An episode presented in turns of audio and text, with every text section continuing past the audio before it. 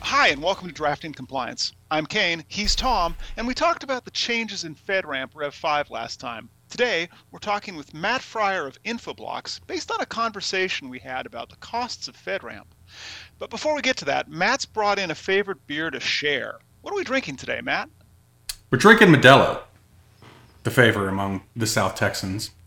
Okay. Now I notice you. Okay, Tom and I have got it in cans. You apparently have it in a bottle, Matt. Um, that's a dis- that's a distance from is source. Not gonna, not gonna fit again at all, as usual. Uh, though I am gonna try. I'm gonna crack um, it. Yeah, I think we should definitely crack it. Take a sip, see what it's like. Uh, what type of beer is this? It's a Modelo, Especial. It's a, it's, um, a, it's a traditional Mexican lager. So those who Mexican drink, lager. yep, those who drink pilsners, this will be very similar to an American pilsner. It'll just be a little, generally a little more malty. Um, okay. It's been a while since I've had a Modelo, but I've had quite a few Modelos in my day. So, Matt, what do you like about Modelo? It's the the the on the back porch while you're grilling in this Texas heat, kind of eating. It's it's just it pairs well with the food that I tend to eat in the South, right? So we eat a lot of Tex-Mex, we eat a lot of red meat, right? And, and whenever we drink, when you drink a Modelo, it pairs really well with that meat itself, and it also doesn't land too heavy in your stomach, so you can keep eating all the food that's delicious. Yeah, that's a, that's, at the same time. That's an upside that of any promising. of any lager, and especially Mexican lagers, right? They're usually lower ABV, so I think this is four point four percent. So it's not like some mm. of the IPAs that hit you hard. Um, and it's not. I can also say that this is um, very clear. Like compared to some of the things that we've had on the show, Tom, this is very clear. I can actually see it's got little bubbles still consistently rising. I mean, they're not exactly champagne bubbles, but they're they're bubbles. Yeah, uh, you know this this isn't going to have the nose that any you know of today's craft beers have. This is a mass-produced no, Mexican smells beer. Smells like beer. Yep, um, that's what you're going to get yeah, out if of I was it. to think of like beer, I would I would You'll think get of this smell. sort of bready, greeny mm-hmm. smell, but that's about it. And the head's kind of gone down too after a bit. So we're gonna. Tr- uh, you've probably already taken a sip, haven't you? Yeah. Uh, I'm gonna yeah. have a go and see what it's like.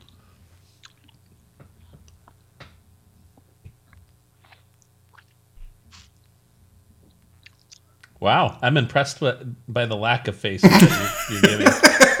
oh, it's got a it's got a thing on the back of the tongue. Like up till that point, it was fine. Yeah, it's pretty. I mean, um, compared to what we normally drink, Kayne, this is pretty. This is pretty thin. It doesn't coat your tongue. You know, it, it, it's it's meant for you know probably somebody's going to drink two or three rather than just one, right? It it's it's not going to hit you hard. Oh, I could in my day, I could definitely drink three or four or five of these. So, okay. but uh, yeah, it's it's you you mentioned something on the back end. I'll be honest, it leaves my palate pretty quickly, so I don't I don't notice much on the back end. But it's it had a little, super easy to drink. Kind of a sour flavor, but not. It's it's kind of you're right. It is gone now. So other than that, you know, one lingering aftertaste. It seems inoffensive so far. Uh, as usual, we will test it again at the end of the show, Matt, and uh, get our, our ratings and our reviews as well as my thoughts on how the beer has uh, changed flavor and as to Thomas, whether or not he's had another two or three while we're recording, which I think is going to be a lot of fun, actually. We should do that for one of these. Um, But we're here to talk about FedRAMP, and um, Matt, from a cost perspective, you know, Tom and I understand this. I think some of our viewers do too. Getting FedRAMP authorization isn't a small feat. And before we started recording, you'd mentioned a range of $2.5 million to $3 million over 18 to 24 months. Can you expand on what those costs typically cover? Typically you're going to see that experienced in your control stack. Uh, the security control plane is going to suck up a lot of that cost where you're trying to add additional controls, you're trying to add additional configurations or additional features. Um, and on top of that, they're not just being able to say, I need to go add a, a new ITSM tool or control into the stack and that might cost X, Y, and Z. But whenever you're taking a look at FedRAMP itself, you're having to go add that ITSM control that now has an authorization. And typically, you're going to see an upswing in the actual control cost between your traditional commercial version and your actual FedRAMP ATO version of that exact same control, where they have to strip it down and make sure it adheres to the same ATO ATO control standards that you're trying to adhere to. Right. So everything in that control stack still has to have an ATO, just like you're trying to obtain so you're going to see that uptick in the controls itself. Um, and then and then when you start looking at some of the processes and policies that you got to update and draft and the work factor that goes into that, you're going to suck up a lot of FTE time and actually drafting those things, executing those controls, um, actually doing all the configurations on the back end that you have to do. And depending on your approach to that, you can get a wild swing. So I've seen a lot of customers just actually take an entire instance themselves and want to say, okay, we're going to do a separate and apart instance, and then they can do that to control their cost and do the things that measure those and fixate it in and of itself. But when I've, I've also seen those customers do it in the same control plane, the same no isolationism, no separation. They're doing it in the same stack. That cost can get exponentially higher depending on how you mm-hmm. deploy it. The two and a half to three million is kind of that measuring point. If you were to silo this out, create its own instance, deploy all new controls, write new processes, create, you know, go bring those FTEs in that can actually write the processes and policies that adhere to what the AT, what the PMO is looking for and then actually doing all configuration changes along with it. So you're looking at in 18 to 24 months is pretty aggressive for a lot of organizations because this isn't typically considered standard process for them. It's usually a secondary project or a secondary thing that they're working on. It never really takes that priority level unless there's a contract driving it. So I've seen it go 18 to 24 months. I've seen it go three to six years. It just really depends on how they prioritize it. And the longer that runs out, the more cost you throw at it. I can't help but notice Tom's reaction on this one because I don't think we communicated uh, 2.5 million to 3 million, and I don't think we had a goal of 18 to 24 months. I think if I recall, Tom, the, the, the goal was to do one season of drafting compliance about FedRAMP and then move on to another one. Yeah. That's correct. I mean, we we set a target of one year. That's really one year to ready, so it's not ATO. So we essentially have divorced ourselves of the of the gap that is going to be the federal government's process um, as much as we can. But our process is a year long. That said, you know, there's been enough bumps in the road already that uh, you know I think Matt, your your timelines and your in your sense of dollars are probably going to be for the most part what uh, other businesses will see, right? One of the things that I saw as a as a big differentiator on cost is the age of a company and the amount in the amount of legacy debt that you're taking on. Was was that something that you had to consider heavily in your environment, Matt, or is it? Are you like us, where everything was fairly new and fairly best practice as you know as a greenfield build, so we didn't have any of that legacy? You're you're not going to run into a whole lot of just brand new greenfield build. Um, you're typically going to run in a lot of what I've seen in CSPs. A lot of what we've seen uh, on my side is it's legacy stuff that's being built out. It's legacy technical debt. It's legacy uh, application that you're trying to deliver. Legacy legacy delivery that you're working with, and that carries a big load of, of, uplifting legacy into what you need it to be right you're going to see a lot of people really struggle with legacy stuff and just as simple as fips right getting fips compliant with a legacy platform is yeah, there's a lot of costs right? uh, yes, FIPS validated versus FIPS compliant. Oh my goodness, yeah. that's that's a thing. Um, but Matt, it sounds like you you've got some some experience here. So let's talk about making those estimates a little more actionable. So tell us about what steps you've taken for helping cloud service providers make more accurate business projections while they're pursuing FedRAMP authorization. Typically, we're going to evaluate their maturity levels, right? We want to understand where they're at in their security maturity and then where they're at in their compliance maturity, right? So, a lot of organizations especially ones that are chasing that that ATO, some of them just don't understand there's a complete different separation between someone's security maturity and someone's compliance maturity. There's a conflation there where if they think they're compliant, they're secure, if they think they're secure, they're compliant. And those typically don't run hand in hand. They're usually separate and apart. Right. So what we try to do when we're giving them that that feedback of how do we how do we accelerate is where you are in your maturity program because we can find those areas to accelerate if you don't typically if you typically have a less mature security program but you're more mature in your compliance program we can create acceleration in the documentation and process and policies phases because you have the resources and experience to execute on those things pretty quickly. Um, if you tend to be more secure secure mature and you tend to have more technology uh, maturity than than maybe compliance you can probably speed up and create a path on the technology track where those controls become easier for you to execute and easier for you to get control of and it really just depends on creating greenfield or creating or uplifting right there's two different paths there and we want to understand what that organization is trying to do because each one of them is going to face a different hurdle with FedRAMP. And what what you create a streamline in, where you create efficiency and speed to market in, depends on that organization itself, right? Where are you? Where are your strengths and where are your weaknesses? Everyone's going to fall down. Everyone's going to have something they struggle with. Let's figure out what you're great at, and let's create the efficiency there. Let's create the speed to market there, so you can get that ATO. We typically, in my past, have worked backwards from what their driving factor is. You know, why are you seeking an ATO? What's the reason for that? What's the timeline of that? And let's work backwards from that to figure out what we need to do. Do we need to go third party, hire somebody out to build a technology stack on a complete greenfield so you can import the application into it, right? Or do you have a runway long enough that we can actually do in house and create an in house program where you're building it all yourself and you're hiring in those people in and you're doing those things within your own organization? It really just depends on how fast you're trying to get that ATO and what's the driving force on it. More often than not, I'm telling a lot of those CSPs like you want to contract out as much as you can. It's a fixed cost. You can control it. You can hold accountability to it. It's really easy to hold that out. So if you can contract it out, contract out the writing for other policies and processes, you'd be surprised when you're ready and you're submitting to your auditor, your 3PAO, and you're trying to get all that stuff done and audited and completed, how they see things and how the PMO see things. There's a complete separation of experience between those parties, right? If you don't understand what the what the PMO is asking for, you may be rewriting things several times. So where you want that efficiency to be and how fast you need to get there will really determine where we find the, the speed in the runway, right? One of the things Tom, said, we've chosen to take this on internally.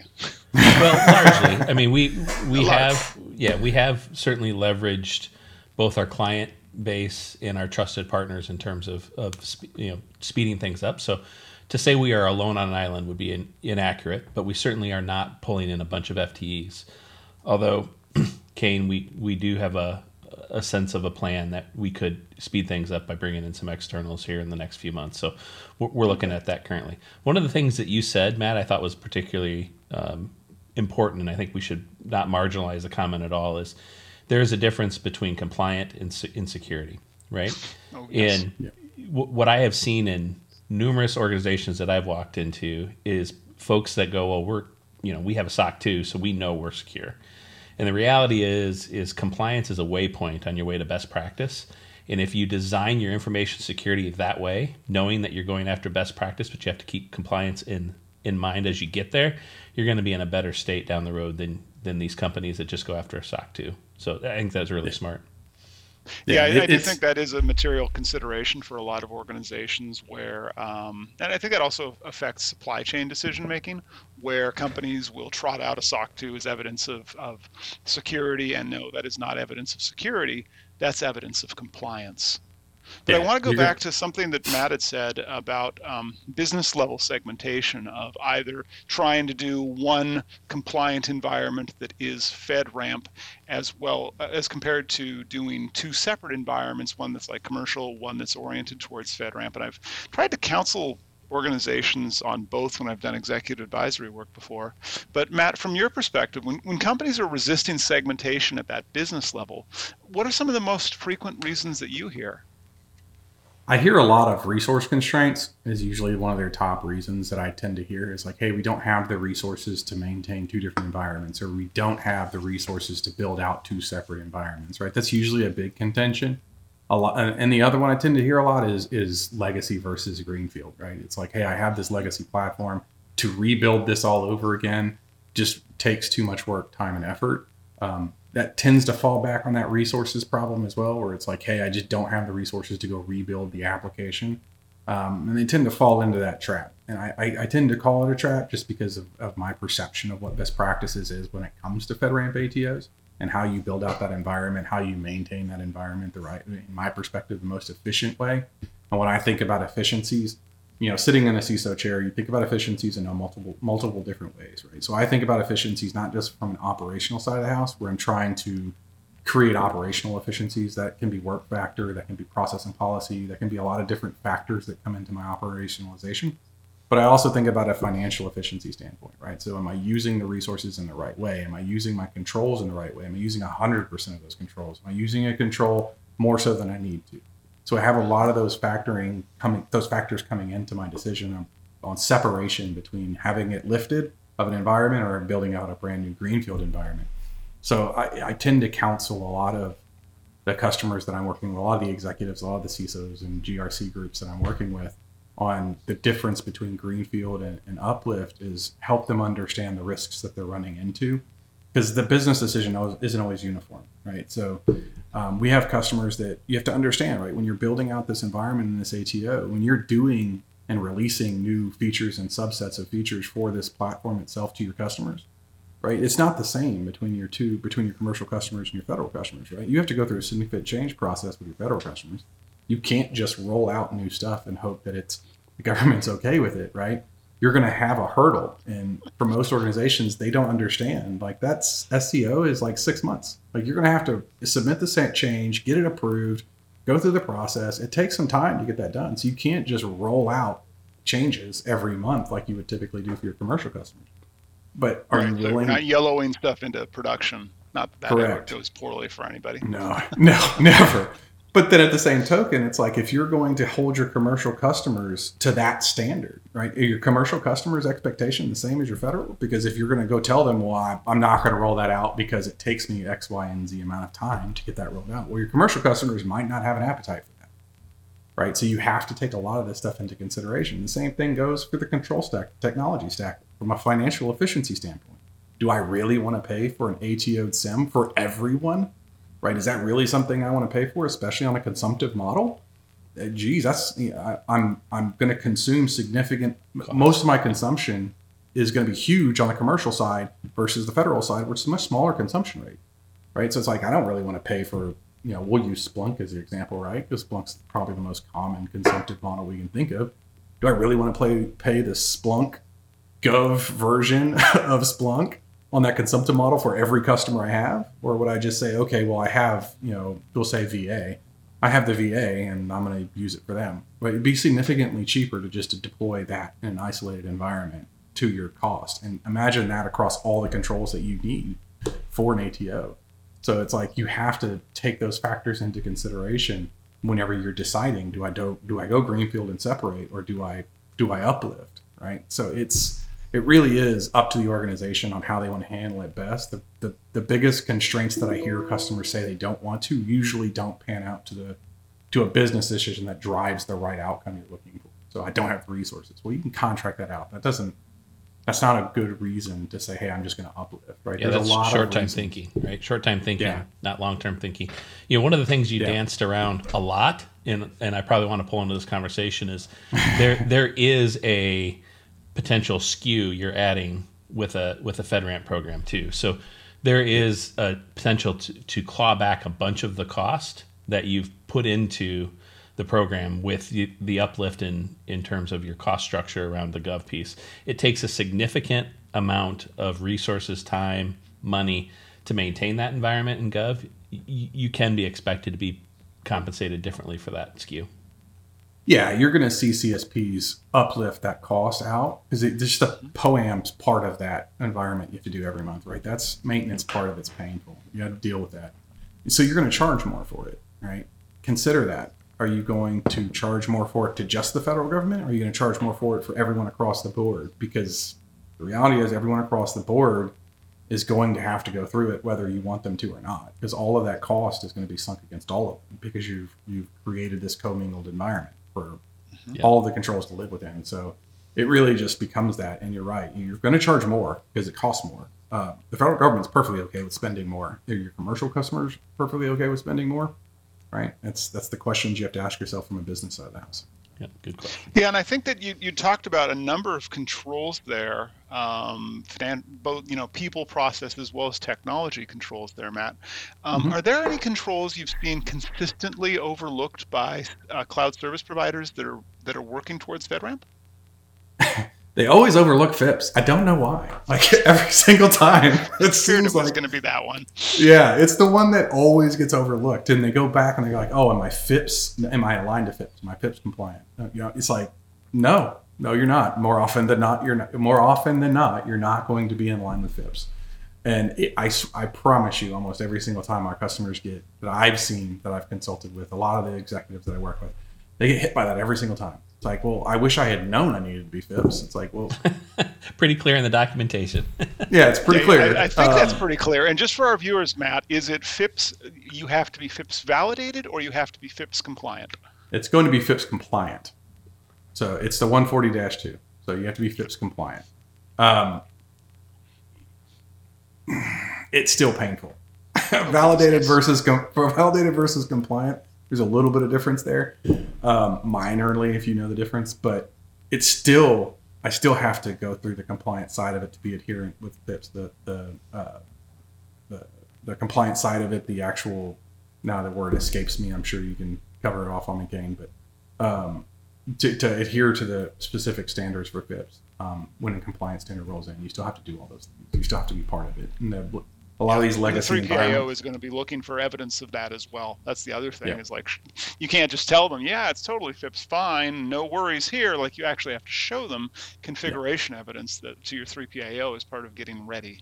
Correct. Yep, and then the PMO is going to want to see all that. Like it isn't, mm-hmm. like, and the PMO is going to validate it against what the 3PAO gives them, right? So uh, it's it's it's a three step program. It's like I got to be ready so that I can be audited my my 3PAO is going to audit me so that I can go to the PMO. And all three of those steps, you're going to be validated that, that you are compliant with this.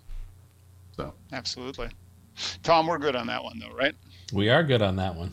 That's that's that's, that's that one was, of the that's one that's good. That's one of the benefits of a of a fairly greenfield build, right? I mean, we're a five year old company.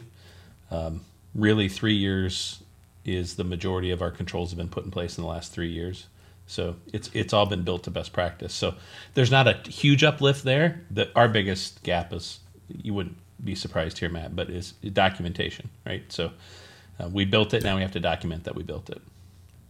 Yeah, most most legacy platforms that are trying to strive to FIPS compliance usually isn't about the FIPS compliance and the application. It's how that application is working within its environment, within its platform, right? Yeah, so how does it communicate with all the different modules in that boundary? That's where they run into it. It's like, oh, well, this sucks. Like, just, you have a big issue with getting everything to work together within that FIPS compliant manner. Yep, so that's right. All right, and and so you've talked a little bit about like um, the controls and some of the gaps and some of the segmentation and business level decision. So from your experience, Matt, how do businesses justify that large financial and time investment required for FedRAMP compliance? Uh, usually with contracts. Um, usually what you're looking at is either you have organizations that are trying to create entry into the federal space and they're saying, hey, I can see a need within the federal space for what I'm providing, right? And you have to have market cap there to actually justify that need. Um, typically, what I've seen is there's a government agency that is seeking out what you're doing, right? So I need that service or I need that application. I have to have that for my functionality right? And those contracts um, can be very lucrative. They're very, very lucrative for the most part. I think the, for the most part, the smallest contract I've seen on first annual return is like, you know, seven million, right? I think it was one of the smaller ones that I've seen. It's like, well, if you have one of the government agencies offering to buy on a contract first year seven million dollars for the application that you're running, that two to two and two and a half to three and a half million dollar investment on a seven million dollar return doesn't makes perfect sense. investment, yeah. yeah, it's. I think what we struggle with is when we're talking to you know the board or we're talking to the C-suite and we're talking to those in to, to the executive level or the board level, trying to get that that support from them in order to drive that initiative forward is helping them understand what the time is on that. That's the part that really a lot of them struggle with. Is like, oh, I'm gonna go spend three million dollars. How long is it gonna take me to get there? And how soon am I going to see that return from you know that seven million dollar contract return from the federal government? Right? How long does that take? And I think what we what we have to do as part of that initiative or that project is one get there as quickly as you can. That's the first and foremost thing because as soon as we can start seeing those dollars come across, the better. Two, don't start the project and don't kick off the cost until you have a time frame on contract execution. Right. So we don't want to go spend two and a half, three million dollars to go get go get our ATO and work towards that ATO to know that the contract is going to take five years to come in or whatever. You want to make sure you're lining those time frames up to where you're finishing up that PMO, right, or you're entering the PMO when that contract is being executed, right? So a lot of organizations, a lot of uh, CSPs tend to think that I have to have a full-on PMO, I have to have full-on stamp before I can go get a contract, which is just not true. Like, you don't need that stamp yet. You just need to have a 3PAO signing off with a plan and an execution path to present to that agency to show them like not only am I getting compliant, I'll be there by this time frame, and they'll issue a contract off of that. They don't need you to be all the way there for the most part. They just need to you need to demonstrate to them when you will be.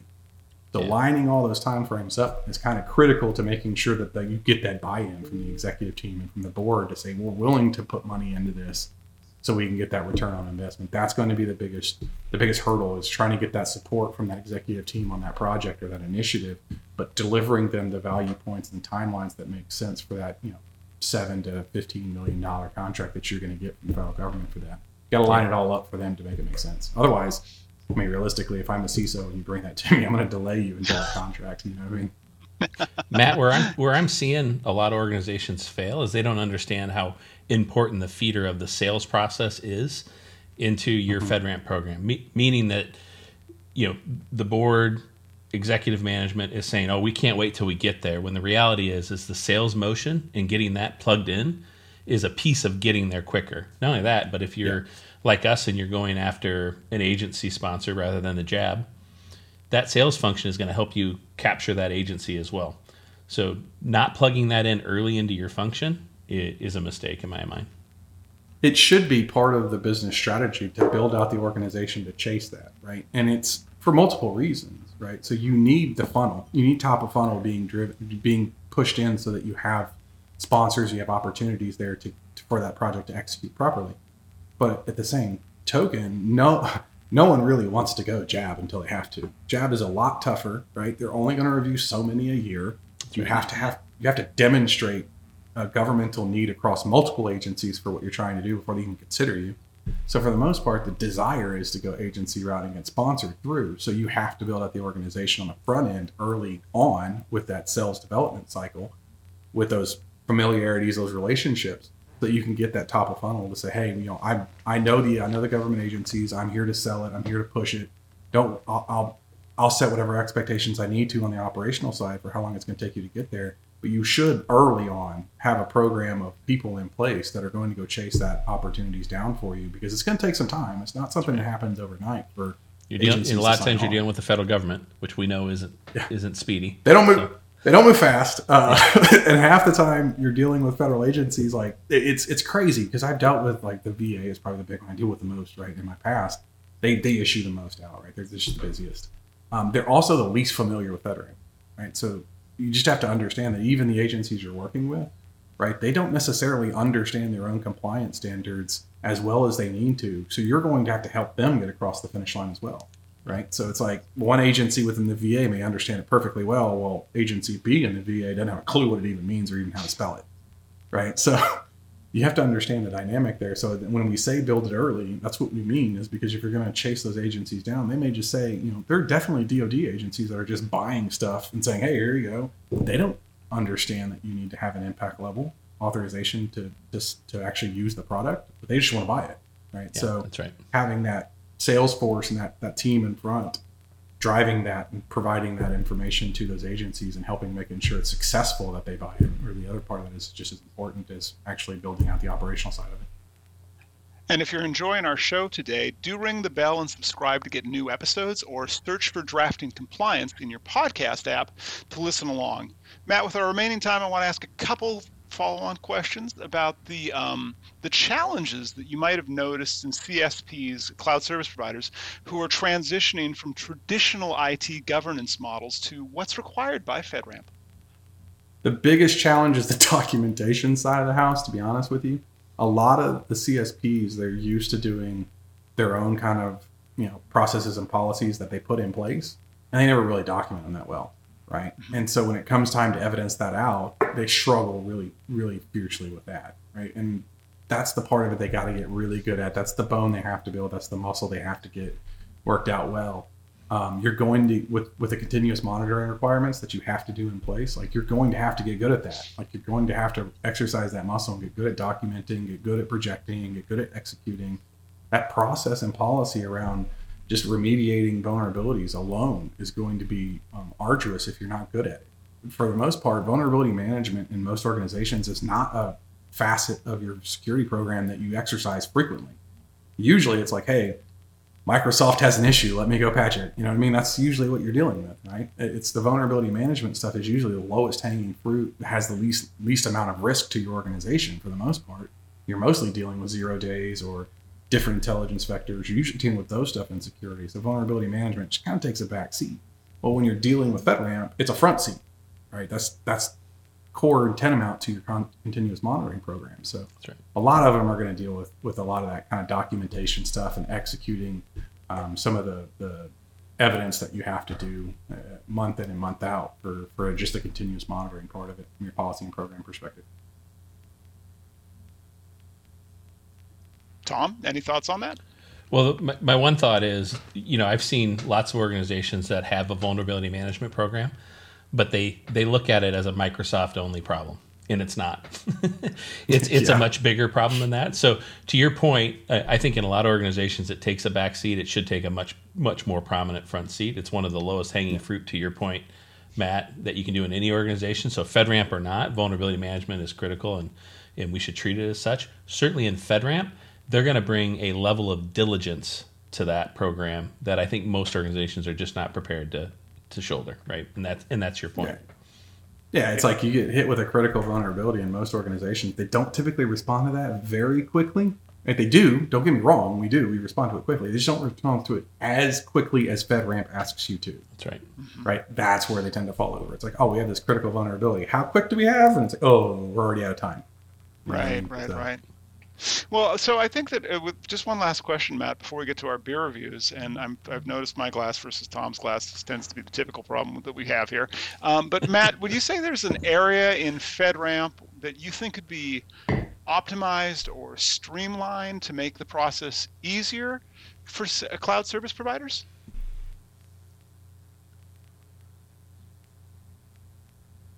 Uh, from a from a development and building standpoint, you're, you're going to drive optimization through automation. Right? You're going to use um, either either process really. I mean, where can you where can you drive right? There's a lot, of, lot of companies out there that help out with that, where they actually have the expertise on this is the configuration go. Right, a lot of them will have just straight out rollout programs where they can roll out the entire technical stack issue. Um, the management side of the house is a little bit tougher. Um, that's an FT, so you have to create templates and processes to drive that quickly and have dedicated FTEs that know how to do it and do it well. Um, that's where you're going to find that efficiency going from a management standpoint. Operationally and just standing it up, it's leveraging the, the products and services out there that you have at your disposal. Fantastic. Okay, well, um, I think at this point we can probably get to our beer reviews. Um, Tom, I, uh, Matt, I can't help but notice, like, yeah, um, I don't I'm even gonna, know if you've, try another, if you've even sipped on it, Kayne. I put the rest of the can in the in, in the glass. so did I managed I. to make it fit at least. oh my goodness. Um, Tom, do you want to lead with your review? I know this is one of Matt's uh, favorite beers for recommending. I, I will lead. that sure. looks like a glass of scotch you got there, buddy. I got to tell yeah. you, that looks like a really big glass of scotch. Yeah, that's a three finger. So I'll say this you know, if you if you what you want to do is is sit on your back porch after you mowed the lawn and drink something that is going to go down easy, and you're still going to be able to get up afterwards and get some more work done. Modelo is not a bad beer to drink. It, it's in line with much of the sort of the Mexican lager world, so you can't go wrong with one of these if that's what your desire is. If your desire is to get a bunch of character and uh, something different and unique in your drink, don't go to Modelo. That's not what they're that's not what they're about. But you know, in terms of my rating, I'm going to give this uh, for what it is. I'm going to give this a seven. So it's highly seven. drinkable. Okay. If that's what I want to drink, that's what I'll give it. Okay, fantastic. Well, I'm going to go next, and then we'll let Matt finish us out on on beer reviews. Um, I am going to take another sip of this and and uh, see if the now it actually smells a little more um, like biscuits. Actually, is what I think of, like fresh baked biscuits, which is not an unpleasant smell. Um, yeah, and yeasty, I'd say. Uh, in terms of flavor,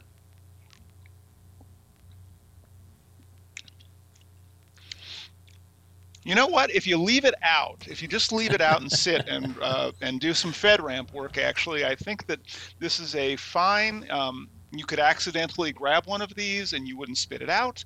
Uh, at least I don't think that I'd accidentally grab one of these ever. But uh, if you did, right, if you're at a desk, you're doing your FedRAMP work, you've got a beer next to you, and you were to grab this, it wouldn't be offensive. I think that this might be the strongest review that I, I give to a beer yet. Um, I have had worse tea than this. I can say that. Wow. I have definitely had worse beer than this. Um, I'm going to give this a five out of ten. Wow. In that it is inoffensive. It is um, free of a lot of the crazy stuff that we've had on the show so far. So turns out, Tom, look at that. Like we're 20 episodes in, and uh, we found my first five out of ten.